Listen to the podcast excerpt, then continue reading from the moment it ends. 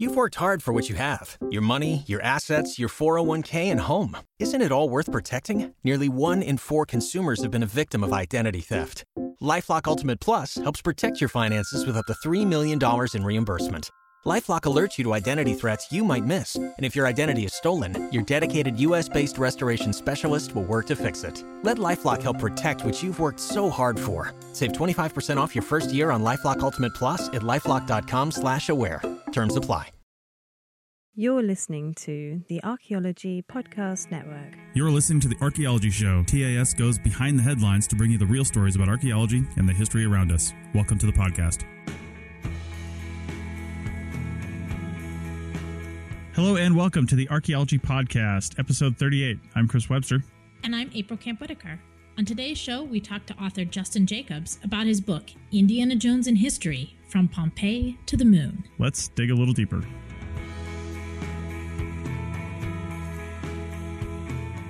All right, welcome to the show, everyone. April, how's it going? It's going pretty well. I'm excited about today's show. Awesome, awesome. Well, let's get Justin introduced. Justin Jacobs is an associate professor of history at American University. His P H D came from the University of California, San Diego, and is in modern Chinese history. He conducts research on the history of archaeological expeditions with a particular focus on the Silk Road expeditions of Western archaeologists in northwestern China during the first three decades of the twentieth century. He is the author of Xinjiang and the Modern Chinese State. His next book, The Compensations of Plunder, How China Lost Its Treasures, is in the works now. The current book we're going to talk about is Indiana Jones in History, From Pompeii to the Moon, and was published in two thousand seventeen by Pulp Hero Press. For a companion video series to this book, if you maybe want to pause and go listen to that or go listen to it later, it's pretty great. Um, check out the show notes and the link to a twenty-one part video series on Justin's YouTube channel. And I'll have to admit, um, you know, it's a good uh, substitute if you don't get to read the entire book, but because he lists exactly what chapters you need at the very end. Exactly what videos you need at the end of each chapter, and it really does help kind of solidify everything that you just read. I really like that. So, Justin, how's it going? I'm great. Thanks for having me on. Awesome, awesome.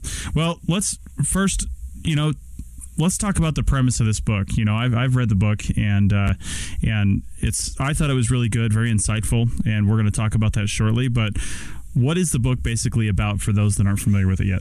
The book is basically about everything that occurred on archaeological expeditions and excavations that was not directly concerned with the artifact itself.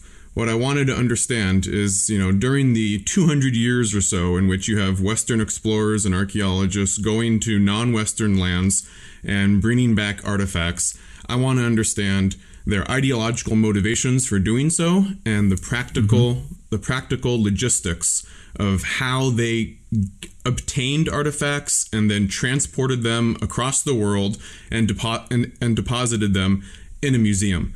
Um, so I often say that what I'm interested in is everything except for what the archaeologists themselves thought was the most important part of their excavations. Well, that's great. And I want to talk about your motivation for writing it and parallel that with, I guess, probably every archaeologist I know of a certain age's experience is, I mean, Indiana Jones. Come on. Uh, Indiana Jones. I was alive. Uh, what was it? Uh, I was very young when the first movie came out. What was the year it came out?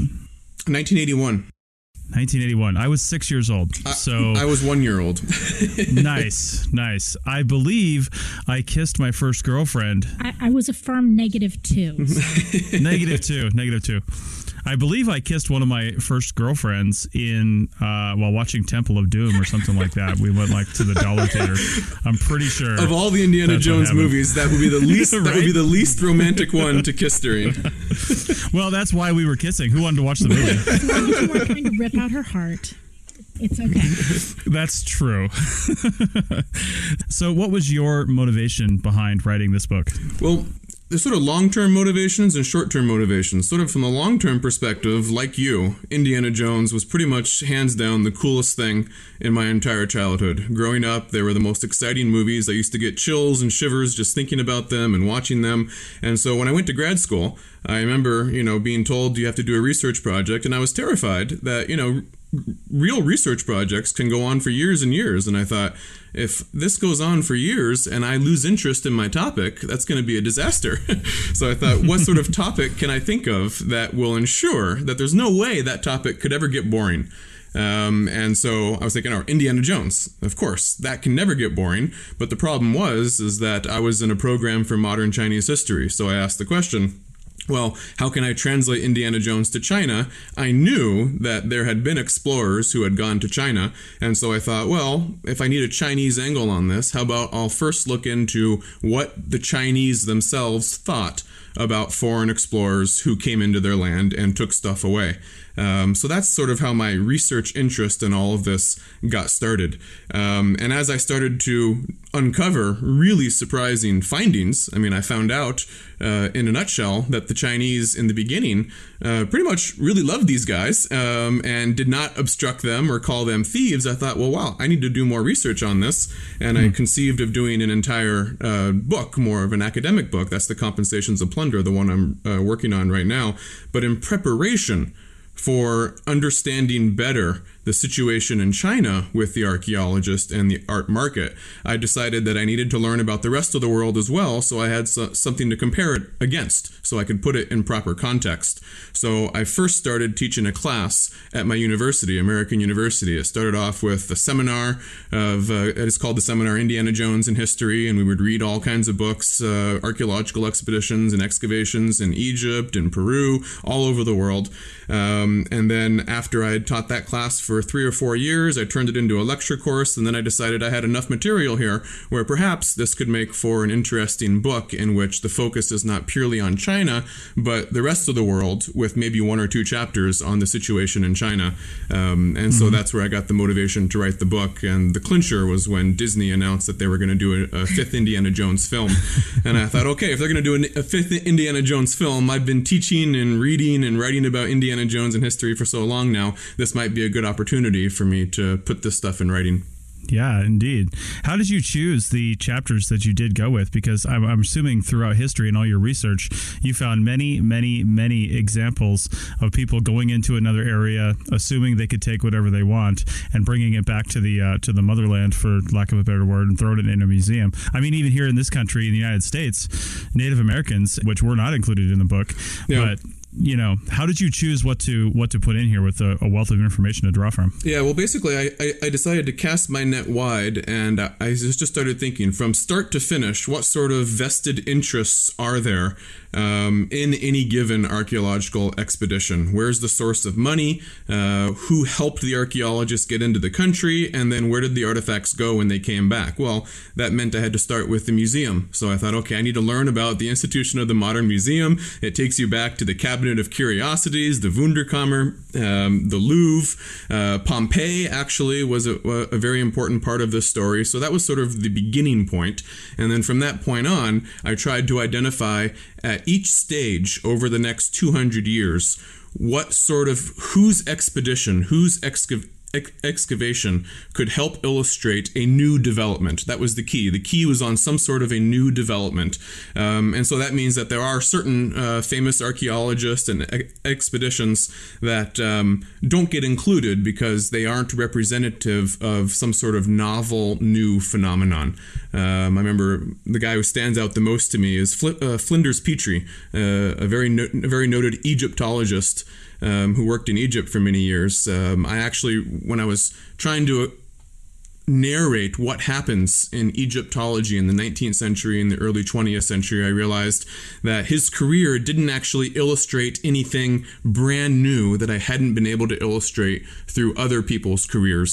Um, so that was sort of what guided the selection. So Giovanni Belzoni was one of the, the, the first explorers who did something very new in the first part of the twentieth century. Heinrich Schliemann was someone whose conflict with the Ottoman Empire over the antiquities of Troy helped to illustrate one of the first examples of conflict, true conflict over the possession of an artifact. Um, and eventually, I, I take the story into the end of unilateral Western expeditions when they begin to be obstructed in the nineteen twenties and the nineteen thirties by non-Western peoples. So you mentioned the beginning of the book and museums and how this thing whole kind of got started. It, right in chapter one, you talk about the acquisition of antiquities and things to create these. And I love that word Wunderkammer, the like just like these collections of amazing things that were just intended to make people just be dazzled when they walked in. It was just no logical sense to it. Mm-hmm. Just a whole bunch of crap that somebody could fit in a room. People could come in right. and say, wow, you're fancy, right? Um, which actually just turned into museums eventually. And I'll tell you what, every time we have a chance to talk about museums on this show or any of the shows that I'm on, uh, I really go on a rant, don't I, April? So, um, I know, because I I actually like museums. I can't stand museums. Um, I mean, I like going and learning about things, but the whole thought behind not only partially how artifacts were collected, which is what I want to talk to you about, but the display of artifacts and the, you know, just putting things behind glass and saying, don't touch, but look at this. And it creates that sort of looter mentality because it makes me think, well, if I can't have it here, especially with like Native American stuff, I'm just going to go out and find it somewhere else on my own and not tell anybody about it. Mm-hmm. So what are your thoughts, um, based on some of the research that probably probably didn't make the book? What are your personal thoughts on museums? Where do you think museums should go now if we could just tear the whole institution down and rebuild it and teach people history? Wow, where should we go with museums now? Uh, to be perfectly honest, I have never really given any consider any, any consideration to that question before. Well, you know, just think just thinking about it, yeah, like where where would you, you know, given what you know of how museums came about, Mm-hmm. What do you, what do you think personally that the, the solution might be if we were just had a blank check? Well, it's going to be difficult, I think, in many cases to to sort of give artifacts back uh, to where they originally came from, um, because you have a lot of issues involved with trying to identify who, if anyone, actually owned something and under what circumstances was it taken away. Um, because the first thing that comes to my mind based on the research that I've done, one of the most surprising findings that I had was to discover that when artifacts were removed from non-Western lands, very often all the locals knew what was being removed. It was rarely clandestine. It was rarely mm-hmm. a secret. Um, it was known what was being taken. And most of the people, if not all of the people who knew, tended to be okay with that. Um, to various degrees. Sometimes they were completely okay with it. Other times they thought, well, you're taking something that I recognize as valuable out of our country as well, but the terms under which you removed it um, are acceptable to me. Uh, that is, we consider it to be legal. You haven't transgressed any of our country's laws. Uh, you found it at your own expense or acquired it at your own expense, that is you didn't steal it from someone. Um, and therefore, we recognize that you have a claim on this. Um, and then also sometimes there was this whole concept, which I refer to as the compensations of plunder. Um, and I use that sort of tongue in cheek, uh, suggesting that there were there was the recognition that certain forms of compensation were received by the people, the locals who hosted Western excavations, in which they obtained resources and forms of capital from the foreign archaeologist that they tended to regard as either equal to or even more valuable than the artifact w- that, than the artifact that was being removed. So I guess that is what all informs my mind when I think about what happens to museums. Um, mm-hmm. m- museums certainly have a dark side. And I talk about this in the book. Uh, you know, yeah. they just they justified so much of the removal and transport of art and antiquities around the world. Um, and they were very intimately associated with Western imperialism and many of the excesses of Western imperialism.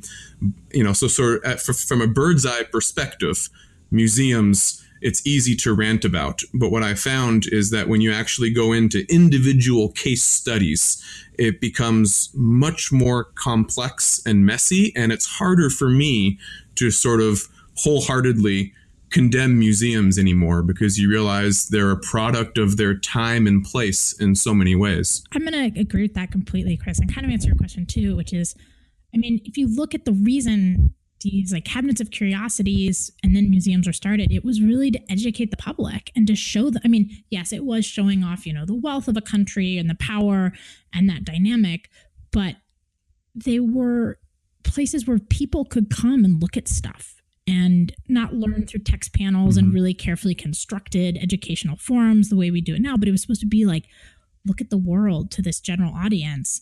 Um, and I, so I think there's still value in that. Um, and I think also one of the things that really comes out in Justin's book is the power dynamics that are at play in the collection of a lot of these antiquities, um, and how, and I think some of that, how often it was a power, kind of these conquering nations or imperialist nations over other nations, kind of taking their heritage or their artifacts um, and putting them into museums. But I think we're seeing swings in that now. I mean, if you look at the number of countries that have exerted their national rights over objects, um, and now the kind of increasing trend towards shared expeditions, ex- exhibitions, sorry, not expeditions. I'm still thinking about the book here, um, mm-hmm. but exhibitions where two con- countries saying, well, here's my stuff and you want to do an exhibit, well, you have to work with me. And then I think there's a change in dynamic mm-hmm. there.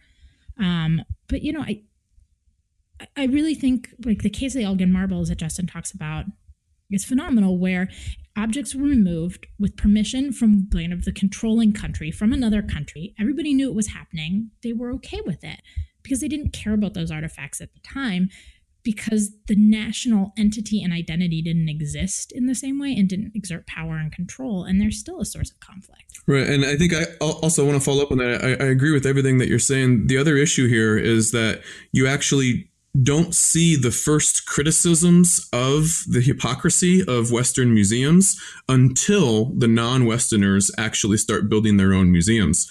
Um, and so what that actually reveals is that non-Western peoples, I hate using that term, but because if you want to talk about China and the Middle East and many places, there's only, that's really the only catch-all term you can use.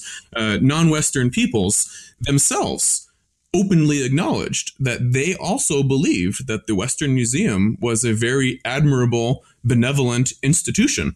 And it was only when, when they decided, hey, this is such a great institution that we'll build our own museums, that they then started to see themselves in direct competition with the Westerners for the admirable task of putting things in museums. So it wasn't like the non-Westerners presented an alternative vision to the Western Museum and said, this is hypocritical, it just glorifies your own empire. They said, we fully agree that the museum is a great thing, uh, but now that we have our own, we'd like some of these artifacts to stay in our museum now.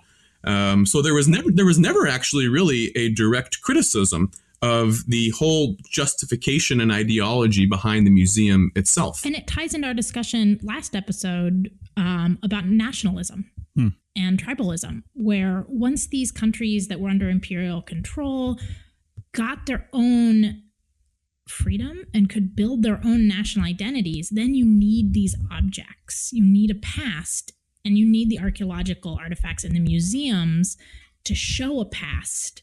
And so then you get this contest, contestation over ownership and control of really important artifacts. Right. And that's what's so important about the time period in which the shift occurs when you start getting obstruction and criticism of Western excavations. Um, it happens in the nineteen tens and the nineteen twenties um, when you start to see the Ottoman Empire become torn apart um, after World War One. I. I mean, the Ottoman Empire is by far the backdrop for the vast majority of excavations and expeditions by Westerners. And it's only when the old empire is destroyed and new individual states that have never existed before in the history of the world suddenly realize we need a brand new ideology, a brand new national identity from scratch that is different from the old imperial Ottoman identity, that they begin to say, these antiquities are going to be our new identity. Mm-hmm. Wow. Okay. Well, that is a great first start to this show, and we're only through chapter one, so this is going to be a seventeen-hour podcast. I think. Um, no, let's go to break, and uh, in the meantime, uh, go check out uh, arcpodnet.com forward slash members and look into supporting the Archaeology Podcast Network. We'll be back in a second. Waiting on a tax return? Hopefully it ends up in your hands. Fraudulent tax returns due to identity theft increased by thirty percent in twenty twenty-three. If you're in a bind this tax season, LifeLock can help. Our U S-based restoration specialists are experts dedicated to helping solve your identity theft issues. And all LifeLock plans are backed by the Million Dollar Protection Package. So we'll reimburse you up to the limits of your plan if you lose money due to identity theft. Help protect your information this tax season with LifeLock. Save up to twenty-five percent your first year at LifeLock.com slash aware. Join us today during the Jeep Celebration event. Right now, get twenty percent below M S R P for an average of fifteen thousand one hundred seventy-eight dollars under M S R P on the purchase of a twenty twenty-three Jeep Grand Cherokee Overland four by E or Summit four by E. Not compatible with lease offers or with any other consumer incentive offers. fifteen thousand one hundred seventy-eight dollars average based on twenty percent below average M S R P from all twenty twenty-three Grand Cherokee Overland four by E and Summit four by E models in dealer stock. Residency restrictions apply. Take retail delivery from dealer stock by four one. Jeep is a registered trademark. All right, welcome back to the Archaeology Show, episode thirty-eight, and we are talking to Justin Jacobs about his book, Indiana Jones in History, From Pompeii to the Moon. And we are nowhere near the moon after only one segment. We are uh, still firmly in the past, and we didn't even talk about Pompeii, really. But I, I do want to bring up, it's it's it was great reading about Pompeii and that excavation. I was in um, I was in Naples for three weeks about two and a half years ago, I think, two years ago. And, uh, you know, we went to the archaeology museum in, in Naples because everybody said, you got to go to this archaeology museum. It's the most amazing thing you'll ever see. And I'll tell you what, I mean, sure, I was, I guess, seeing a lot of the artifacts and sculptures. I mean, they're monumental sculptures in there, the massive things. Well, then all the artifacts and stuff, it's neat from a historical standpoint to look at the craftsmanship of something that old and see, wow, look what they were doing. But on the other hand, I didn't really learn anything. Because the way that museum was set up, it was just stuff inside glass. Like they had collections of, you know, beads and mosaics and, and a bunch of different things. And they'd all be behind glass. And sure, the artifact is labeled with, it's like a session number. And it might even say what it is or the material it is. But I don't know anything about it. I want to see where it came from, who would have had something like that, a little bit more history. And there just wasn't any information. So that's my, that's the final comment I'll have on my rant about museums, I think. But, uh, Well, well, I, I actually will admit, even though in the in the last segment we were sort of, uh, you know, somewhat defending uh, the enterprise of, of the museum, at least from a historical sense, I will say that I share some of your distress at the way that uh, artifacts are displayed. Um, and it goes back to the original Enlightenment mission of trying to show that humankind uh, can exert their dominance over nature and become more of a god over the mm-hmm. phenomenon of this world than nature itself. I mean, you're you're showing your mastery over nature by taking something that once had a living function in a social context, and you declare that the lifespan, the natural lifespan of this object is dead. Um, and it, it has ended, and we will now incubate it in a sterile environment and give it a new function, which is education of the public. And you change the context of that object, um, and it, it, it acquires new meanings that it never had before in its previous context. Um, and I think maybe I don't get as distressed when I go to museums today as you do, but I think some of that distress I do feel when I go to zoos, which were created on the exact same principle, actually. The zoos were are the museums of the natural world. Um, they are to the to nature what museums are to the world of art and antiquities. Uh, you take mm-hmm. uh, uh, something out of its biological context, you say its natural lifespan has ended, um, and now it's going to be placed in a sterile environment that mankind has recreated uh, better than nature itself. Things don't go extinct here, and you're going to learn from it. The public will learn from it. Um, and I, I think the sterility of that and the artificiality of it, for me at least, is a little more prominent with the zoo than it is for the museum. Uh, you're, you're telling me that the uh, the enclosure with the pile of food in the middle and the tree doesn't look like the Serengeti for the lion? I think that's way off base, Justin. I think that's way off. No. Well, the best the best zoos try to show that they truly recreate the environment. You know, most zoos don't come anywhere near that ideal. Uh, right. But something like, you know, the San Diego Zoo or whatnot. I mean, they'll actually say, yes, we've recreated the Serengeti here. Mm-hmm. One of the things with both zoos and museums is there's a creation of value. Like, we're assigning value to objects when we say that they are worthy of display. Like, I mean, obviously lions and tigers are of higher value than the reptile house. Uh, you know, and right, so we right. create that primacy, and museums do the same thing. And I mean, that was one of the things that came out really clearly in your book, is just this idea that early, and the Indiana Jones movies also, is that early archaeologists were going in, you're saying value, value, useless, useless, useless, worthless, value, and grabbing those things and taking them away, shoving them places, but kind of obscuring or obliterating, you know, all of this other unvaluable stuff. Right. And it's, I, I like the way that you actually say that, because there was a conscious decision was made as to what things that we dug out of the ground are going to be the most value. We're going to value these things more than others. And those values will change over time as well. But one of the consistent features of this process of assigning value to some things and no value to other things is that, and, and this is where the ugly side of Western imperialism comes in, is that things Things that were imagined to be related to the uh, civilizational ancestors of Westerners were valued significantly higher than things that were imagined not to be related to the ancestors of Western civilization. So the Greeks and the Romans, if anything can be tied into the Greeks and the Romans, no matter how indirectly, um, it, it, it, it would be assigned a much higher value than something, let's say, that was like an Islamic artifact. Um, and that was seen as being outside the domain of the narrative of Western civilization, and it was undervalued as a result. Um, and you see that ideology be re- uh, get reproduced when the non-Westerners build their own museums and have their own archaeologists. It was a very long time before Ottoman museums even had a Muslim artifact on display as well. I think the Ottoman Museum, the Ottoman Imperial Museum in Constantinople, was open for almost fifty years before they had their first Muslim artifact exhibit. Hmm. And they're taking that from the Western ideology. They're, they're, they're, they're learning how to value their own artifacts based on how the Westerners valued the artifacts before them. So, without talking about every single chapter in the book, um, I'm wondering, Justin, if you can kind of run us through the progression of the antiquities acquisition trade using uh, the examples from the chapters in your book. And what I mean by that is, you know, you, you have examples that you focus on in different parts of the world for each chapter leading up to the last chapter. And really, I think it can honestly be distilled down to um, just like examples or step-by-step progression on how the thinking has gone around acquis- uh, antiquities acquisition and and how other countries have actually treated their own antiquities. And I'm wondering if you can, I guess, summarize your entire book in, in a few sentences is really what I'm asking you to do. Um, let me try. I, okay, so let me try to identify what I would see as the single most important uh, determining factor in how archaeological excavations and expeditions uh, changed over time. And for me, if I, if I can identify only one uh, influence, it would be what were the attitudes of the local peoples towards the artifacts that were being removed. Um, and if the attitudes and uh, th- these attitudes, you have to distinguish by class as well, because sometimes the attitudes of the native educated elites will be different than the uneducated, impoverished commoners.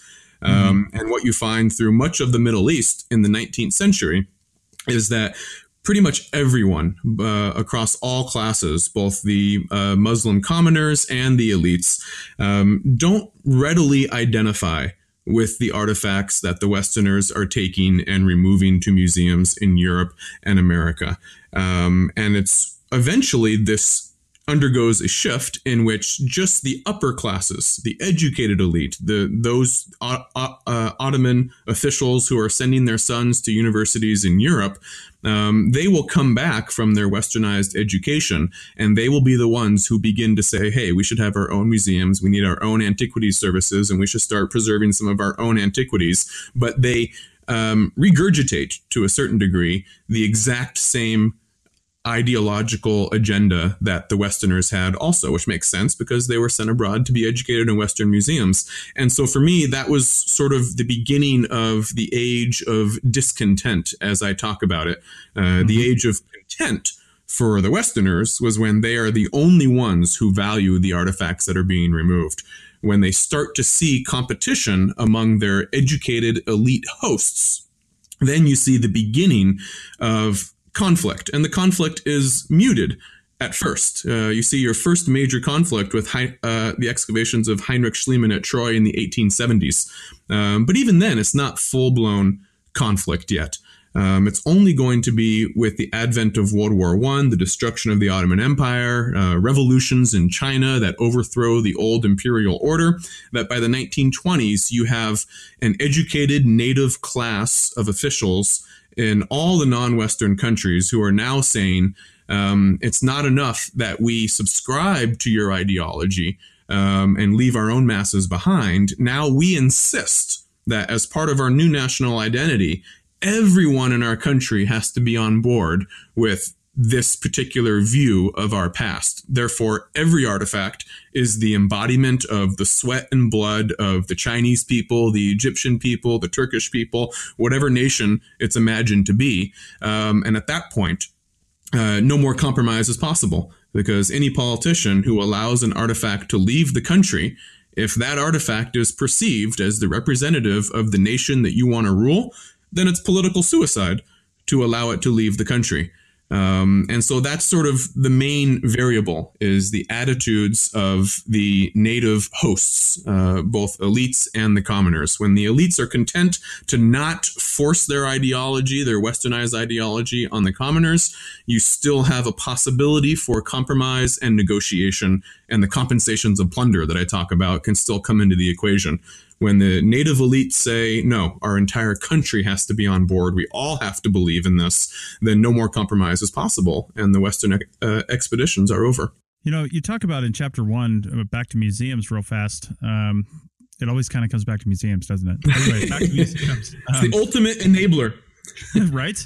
Um, right. You talk about how, you know, like pre-Louvre and, and when they were, uh, Napoleon was collecting things, um, you know, some of the museums set up in that area were...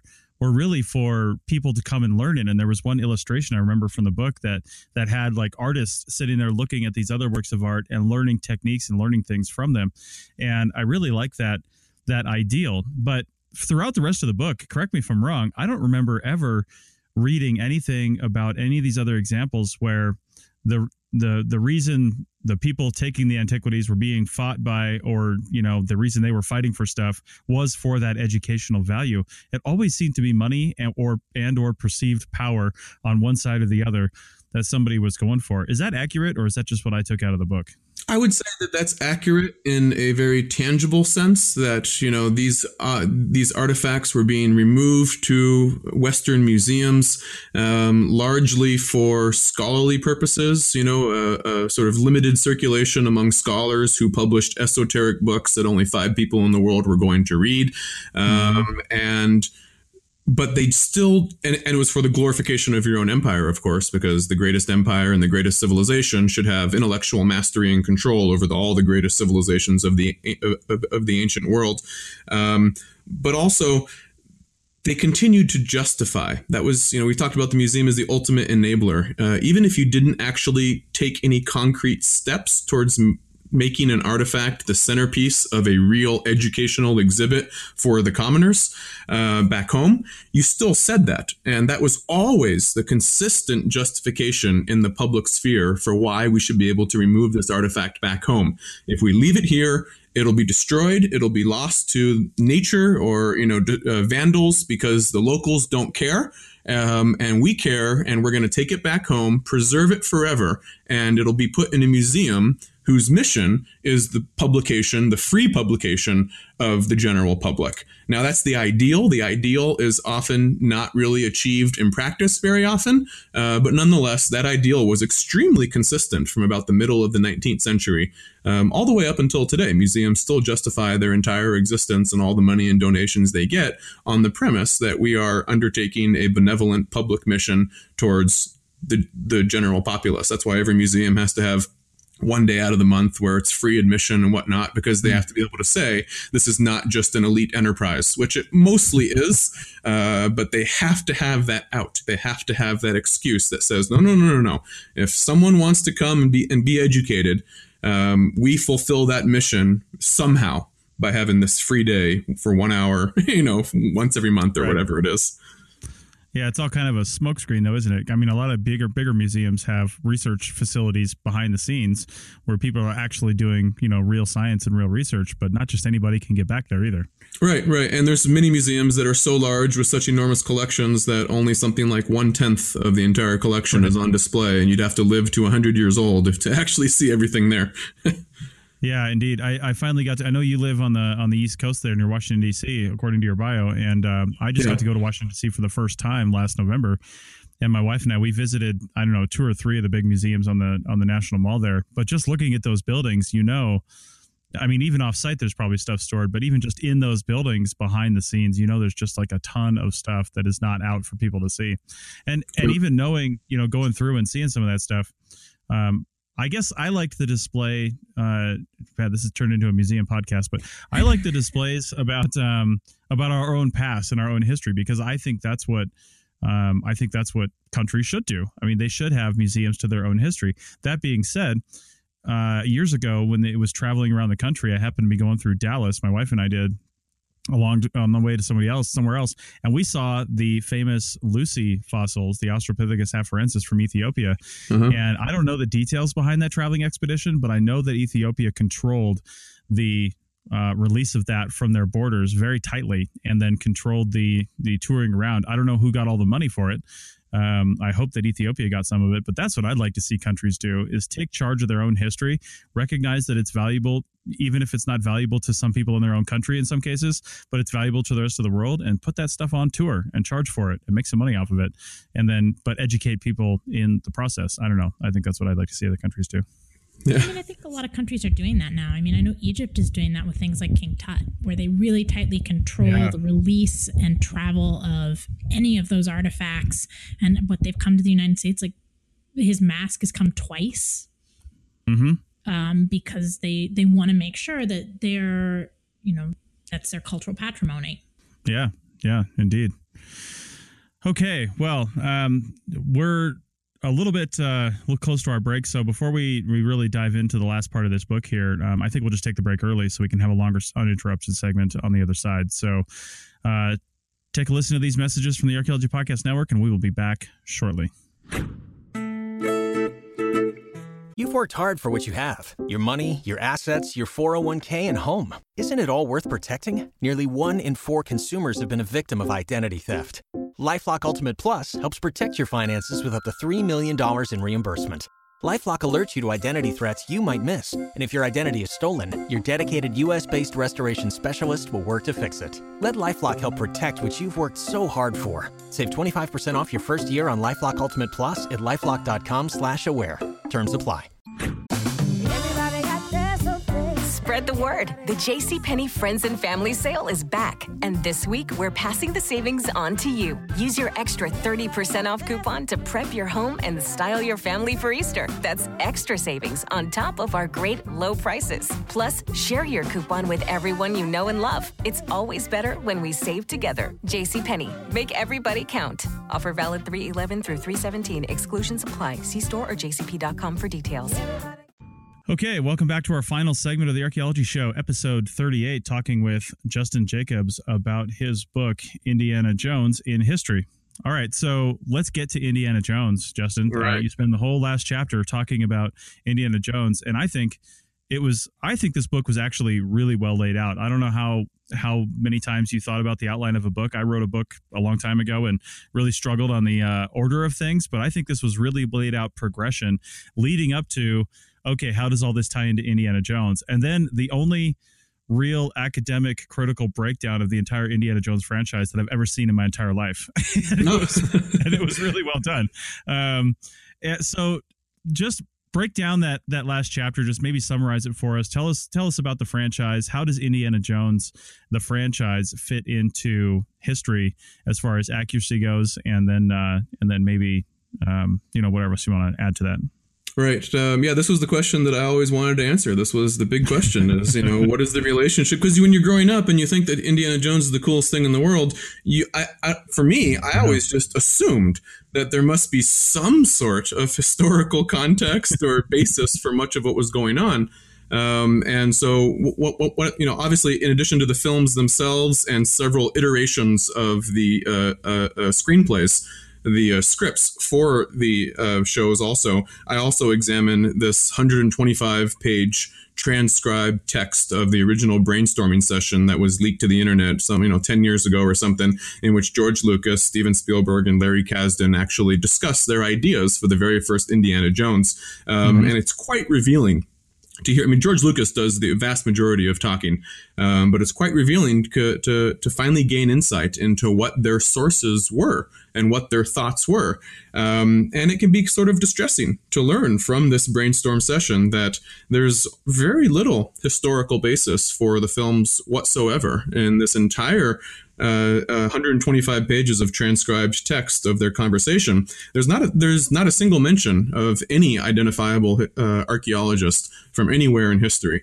Um, pretty much all the influences and sources for the ideas about this film came from popular culture and earlier Hollywood, inca- you know, films. Uh, when you actually uh, get down to, at one point, you have Lucas and Spielberg and Kasdan, um, you know, talking about what sources they're they're going to be basing this character on. And I think it's Larry Kasdan at one point who sort of expresses his surprise. So, so basically what we have here is uh, the Bible, a television special on the Dead Sea Scrolls, and some sort of article that Phil Kaufman, who is another guy involved in the uh, screenplay, I believe, um, mm-hmm. uh, an article his mononucleosis doctor wrote back, you know, twenty years ago in the nineteen fifties or whatnot. And oh you God. realize how, how thin the historical basis is um, for the films. Now, there are a few factual accuracies, some that seem deliberate. Uh, they actually sent someone out to do some research, mostly in the later films. Um, but most of the factual accuracies, to me, appear to be ac- uh, somewhat accidental or sort of fortuitous convergences. Um, the, you know, for instance, the fact that Indiana Jones is American. Okay, that actually meshes quite well uh, with what we know of archaeological expeditions in the nineteen thirties. Uh, after World War One, European money and initiative and just the energy for excavations dried up considerably. And it was American money uh, that went out and hired European scholars very often. Um, and they were the ones who were in charge. All the money was coming from places like Harvard, the University of Chicago, um, and they replaced many of the old European institutions that were funding archaeological expeditions abroad. So that's fortuitous, but I don't think it's intentional. I mean, this is Hollywood. They want an American hero, so it just happens to be American. But nonetheless, it was Americans taking charge by the nineteen thirties. Yeah. Um, they also get it right that there is this sort of uneasy relationship between archaeologists and intelligence agencies. I have a whole chapter called Scholars at War, in which I show sort of the long-standing association of archaeologists um, with the intelligence agencies, the militaries and intelligence mm-hmm. agencies of their home governments. And basically the same skills that are useful for an archaeological excavation, uh, cartography, um, or, you know, uh, leadership abilities over a large work team, uh, knowledge of local customs, languages, all sorts of these sorts, you know, of these things. Um, Indiana Jones also has a history with intelligence agencies. In the very first film, right. it's it's U S Army intelligence that approaches him when they want to learn more about the Ark. Um, and then in the fourth film, it's also revealed that he had worked for the C I A. He was in Berlin during the Cold War and whatnot. Um, you know, a lot of that actually uh, uh, jives with, with what we know of archaeological mm-hmm. expeditions uh, historically. They they they would turn over the intelligence that they collected on foreign lands to the company to the countries um, that sponsored them. Yeah. There was also in the third Indiana Jones, they have a, a scene that takes place in the Republic of Hatay, um, uh, in which the, the local pasha or sultan or ruler um, exchanges uh, help for an expedition for the Nazis Um, in exchange for a Rolls Royce. It's a very sort of a humorous scene in the film. And I used to always think that the Republic of Hatay must have been a made up country. Um, and it turns out that it actually existed for only like six months or so during the exact time that that movie took place. Absolutely. Someone went out, got out an encyclopedia um, and, look, and, and looked this up. Um, but pretty much everything else, you find that there's almost no historical basis for the films. In fact, they get uh, certain fundamental aspects of the film completely wrong. Uh, for instance, the first film, uh, the, the, the year in which it's supposed to be set is nineteen thirty-six, when Indiana Jones goes to the jungles of South America, outruns the boulder. Um, you know, that that is highlighted as nineteen thirty-six. Um, mm-hmm.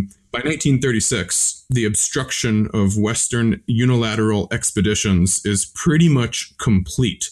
Uh, it begins with King Tut uh, the Tomb of, of Tutankhamun from nineteen twenty-two to nineteen twenty-four, um, and with James Henry Breasted uh, doing having his hand in many excavations throughout the Middle East. Breasted, working for the University of Chicago's Oriental Institute, is pretty much kicked out of all the major Middle Eastern countries by nineteen thirty-five. Uh, the Chinese have kicked out all foreign explorers by nineteen thirty-one.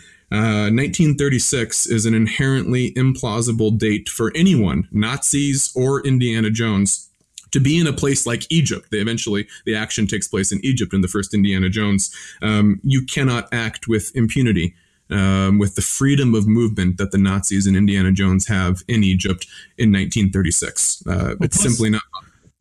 Plus, plus, we all know that all the boulders had already been outrun by that point. I mean, let's that's right. That's right. Yeah. um, some of the other things uh, that, you know, some major things that they get wrong. The Nazis, the Nazis w- uh, in both the first film and the third film, they're looking for Jewish and Christian artifacts, specifically mm-hmm. things that are believed to have religious powers that go back to the ancient Hebrews and the medieval Christians. Uh, in the first film, it's the Lost Ark, and then it's the Holy Grail. Um, the Nazis would never have been looking would never have been looking for or would have believed in the efficacy of Christian or Jewish artifacts. Um, they were believers in one of two aspects of antiquity. Uh, Heinrich Himmler, who was in charge of many of the, of the scholarly operations and the Nazis' own archaeologists who went out and did their own expeditions, Heinrich Himmler was a believer in the power of the Nordic branch of the Aryan race. All right. He thought that there was a Nordic migration of the wonderful Aryan race that uh, had some ancient lore in the Scandinavian countries and all over Europe, and it needed to be recovered as a way for the German people to get back in touch with their glorious ancestry. Uh, Hitler represented the other area of fascination from the Nazi elite. It was uh, in stark disagreement with Himmler. Uh, Hitler was a admirer of the Greeks and Romans. In that sense, he was very conventional, just like every ruler, every major European ruler since Napoleon. Uh, Hitler uh, was a staunch devotee of the Greeks and Romans, and he actually looked at what Himmler was doing, and he was saying, this is an embarrassment. Uh, the Greeks and Romans already had these glorious civilizations, while our Nordic Aryan ancestors were still living in mud huts. Um, and he thought what Himmler was doing was an embarrassment. Um, but they were quite hostile, as you would imagine, obviously, towards Jewish culture and Jewish beliefs, Jewish religion, but also towards Christianity. There wasn't yeah. a lot of love for Christianity in Nazi circles. So the idea that they would either, you know, go after these sort of uh, Jewish and Christian artifacts, much less believe that they actually had magical powers, um, doesn't accord with what we know of Nazi ideology. Well, going back to the historical inaccuracies of Indiana Jones, my my more fundamental question about this is, uh, do we only care so much because of what he represents to actual archaeologists right now? As um, as the field of, let's say, contract archaeology, at least in the United States, was really born in the nineteen seventies. I mean, really nineteen sixty-six, but actually the nineteen seventies was when it really took off. And people started... more and more people started just becoming archaeologists and working in the field of this, uh, the contract archaeology. I know tons of people of the ages of maybe between like thirty-five and forty-five or fifty right now that would say they got into archaeology because Indiana Jones. And, you know, because of their, I mean, just like you mentioned just at the beginning, this fascination with Indiana Jones. So if we didn't have that, would we care that it was historically inaccurate? And my, my one example is that is like The Mummy with Brendan Fraser. That is not a movie we look back to and say, wow, that is way historically inaccurate. We just, it's a given. We don't care. It's Brendan Fraser being an archaeologist and looking absolutely ridiculous. Or National Treasure with Nicolas Cage. Like, we all know that none of that is true, or at least the government has suppressed the truth of that in the movie. So, right, right. Um, right. So, you know, breaking down the historical inaccuracies, what's the what's the real value here? When when should they have should they have made it historically accurate, or should they have made a movie for Hollywood that makes millions of dollars? See, I think actually this is a really interesting point that you make. I think one of the problems with the film, if you if you know anything about the history of archaeology, is that mm-hmm. the film sort of blurs the lines intentionally. I don't think the filmmakers actually have any real knowledge of the history of the archaeological profession themselves, but nonetheless, mm-hmm. they still have pretensions of presenting it as if there is some historical truth to it. I mean, they select actual uh, dates, they select a, you know, historical background. And if you know nothing about the history of archaeology, it makes sense. They said, oh, nineteen thirties, Egypt, um, you know, the, the, the Ark, the Holy Grail, uh, these sorts of things. That seems like it makes sense. Um, and so it has pretensions to be historically accurate, but what it's actually presenting, uh, the films present the fantasy of the age of Western archaeology as it once was before the natives ruined all the fun and crashed yeah. the party and started to say that, hey, we can do that as well. You can't remove this stuff. We have our own Indiana Jones. Um, once that happened, the escapist consumer adventure fantasy ended. And that fantasy ends. This is the irony of the whole thing to me, is that that fantasy ends in the nineteen twenties and nineteen thirties. And the Indiana Jones films are set right at the end. Once the reality of Western archaeological expeditions, being able to do whatever you want with virtual impunity, once that's over, the Indiana Jones myth is born almost immediately to fill the right. void. Um, and I think that's the appeal of it, is that it has just enough historical uh, aspects to it that we can believe that this was really what it was like. And it's what we want to believe. We white Westerners who can identify with Indiana Jones as our own avatar on screen. He, he, he, he, he, but he, you know, he sort of represents archaeology more like in the nineteenth century. You know, if you really want yeah. to find an era in which you can do what Indiana Jones is doing, you need to go back almost to the eighteen sixties, eighteen fifties, uh, the mm-hmm. middle of the nineteenth century before you can do what he does. So what you're saying is they got too close. They just got if they just if they'd thrown aliens in in the first movie, then nobody would buy it. yeah, you know, if they if, if they made it absurd from the beginning, like, you know, the Brendan Fraser and the mummies and whatnot, in which no one assumes there's any historical accuracy whatsoever, then right. there, we wouldn't have any sort of disappointment or conflict, you know, uh, with the realization that the history is completely wrong. I absolutely mm-hmm. agree with that. Okay, well, I'm going to play complete devil's advocate here uh, because my takeaway, um, especially, so I watched a bunch of the YouTube videos, which, by the way, are phenomenal. I took oh, a break you. from my real world and watched them slash listened to them while painting my house. It was great. It made everything so much happier for me. But one of the takeaways I was kind of getting from this is that, yes, the facts of Indiana Jones are not accurate, but the representational ideal and the presented politics and kind of layout of it, well, is unintentionally quite pretty accurate. You know, mm-hmm, there's a lot mm-hmm. of things about constructing nationalism using artifacts, um, and sort of this, the taking to put in a museum. You talk about the good guy scenario. Well, if you take it and put it in a museum, it's okay. If you take it and put it in your house, it's bad. Um, right. And so there's all of these kind of tropes and broad almost stereotypes about archaeologists and the history of archaeology, and kind of the pessimistic dark side that we as archaeologists mm-hmm. really yeah. don't like to talk about, that are actually really embedded into the Indiana Jones movies. But I think a lot of people don't pick up on, because that's the part that, you know, we don't learn about. And it's overlaid by all the glitz and glamour and adventure of, you know, yeah, the nineteenth century archaeologists who got to go and tromp through Egypt on camels and, you know, have these crazy adventures that we all kind of wish we still could do while recognizing they're problematic. Yeah, I think that's actually a really fair point, and I'm glad that you brought that up. Uh, one of the, that, and that's one of the enduring appeals for me uh, of Indiana Jones in History as sort of a, an intellectual research project for me, is that the films actually do throw into the mix all kinds of relevant tropes and themes and things that did happen in one form or another. Um, now, the films, Hollywood takes them and throws them sort of into this blender, and you get this glorious mishmash of fact and no fact and, you know, misrepresentations and whatnot. But the films do actually um, re- reveal so many of the major themes of archaeological expeditions. Um, yeah, no, I actually, I think that's a very fair point. And one thing that I do point out in the book when I discuss these films is that although as a historian to come at the films from a historical perspective, it's a little disappointing to see how little they seem to actually know. Um, it's interesting to see how much they've unconsciously sort of absorbed and then regurgitated um, through their film. Um, but, you know, the goal of a film is to entertain. And at one point, one of the screenwriters even says that it's supposed to be fun. Um, you know, it's, it's not a documentary. And, you know, if you if you do something that's too closely reflective of historical realities, then it's possible that the fun factor will be diminished. Um, and in the end, people go to see Indiana Jones because they do want an escapist consumer fantasy.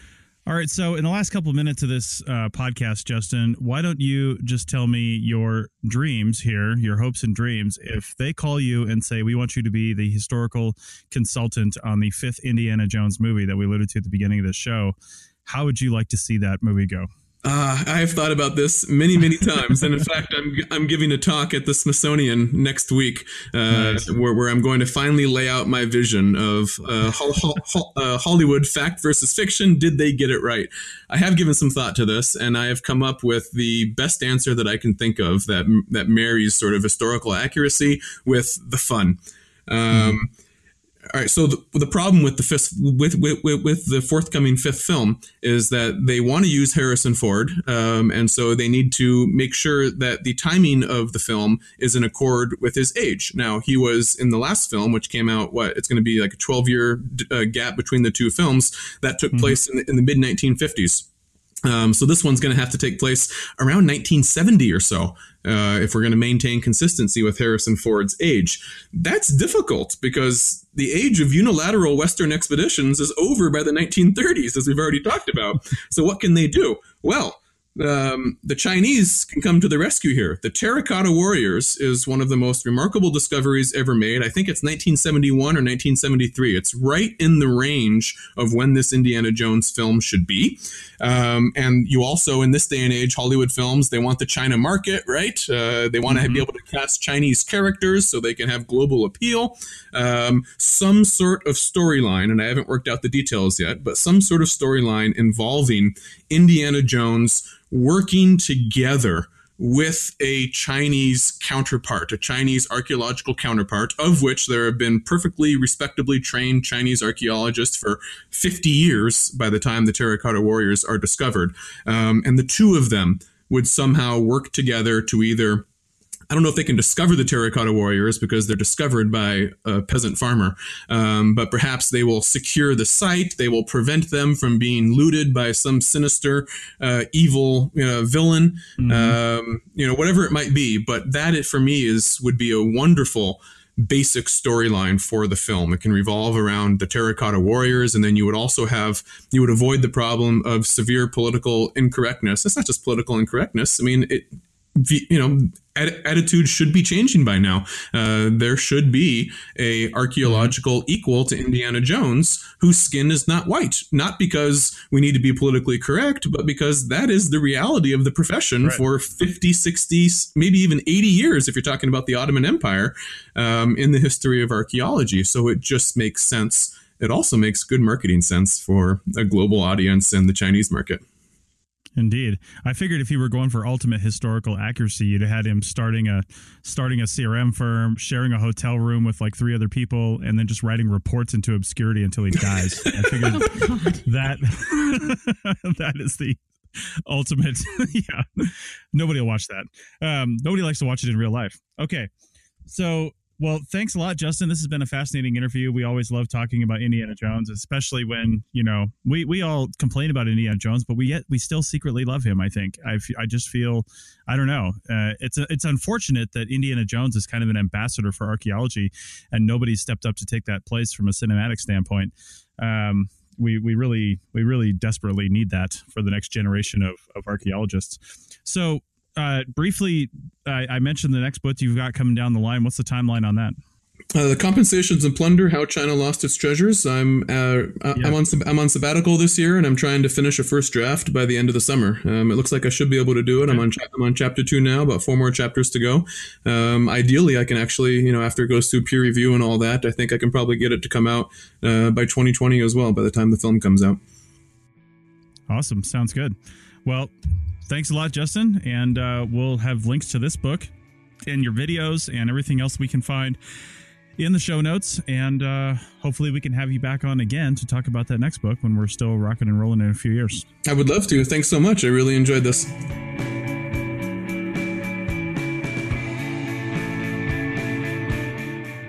Thanks for listening to the Archaeology Podcast. We hope you enjoyed it. You can provide feedback using the contact button on the right side of the website at www.archaeologypodcastnetwork.com forward slash archaeology. Or you can email Chris at archaeologypodcastnetwork dot com.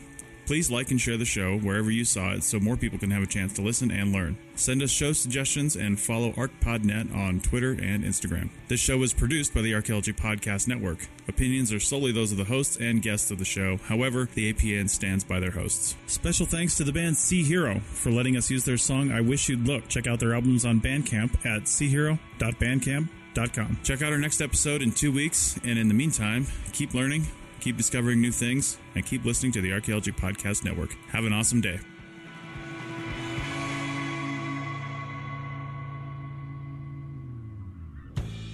This show is produced and recorded by the Archaeology Podcast Network, Chris Webster and Tristan Boyle, in Reno, Nevada, at the Reno Collective. This has been a presentation of the Archaeology Podcast Network. Visit us on the web for show notes and other podcasts at w w w dot arch pod net dot com. Contact us at chris at archaeologypodcastnetwork dot com. Thanks again for listening to this episode and for supporting the Archaeology Podcast Network. If you want these shows to keep going, consider becoming a member for just seven dollars and ninety-nine cents U S dollars a month. That's cheaper than a venti quad eggnog latte. Go to arcpodnet.com slash members for more info. You've worked hard for what you have. Your money, your assets, your four oh one k, and home. Isn't it all worth protecting? Nearly one in four consumers have been a victim of identity theft. LifeLock Ultimate Plus helps protect your finances with up to three million dollars in reimbursement. LifeLock alerts you to identity threats you might miss. And if your identity is stolen, your dedicated U S-based restoration specialist will work to fix it. Let LifeLock help protect what you've worked so hard for. Save twenty-five percent off your first year on LifeLock Ultimate Plus at LifeLock.com slash aware. Terms apply. Pulling up to Mickey D's just for drinks? Oh yeah, that's me. Nothing extra, just perfection and a straw. Coming in hot for the coldest cups on the block. Because there are drinks. Then there are drinks from McDonald's. Mix things up with any size lemonade or sweet tea for one forty-nine. Perfect with our classic fries. Price and participation may vary. Cannot be combined with any other offer. Ba-da-ba-ba-ba.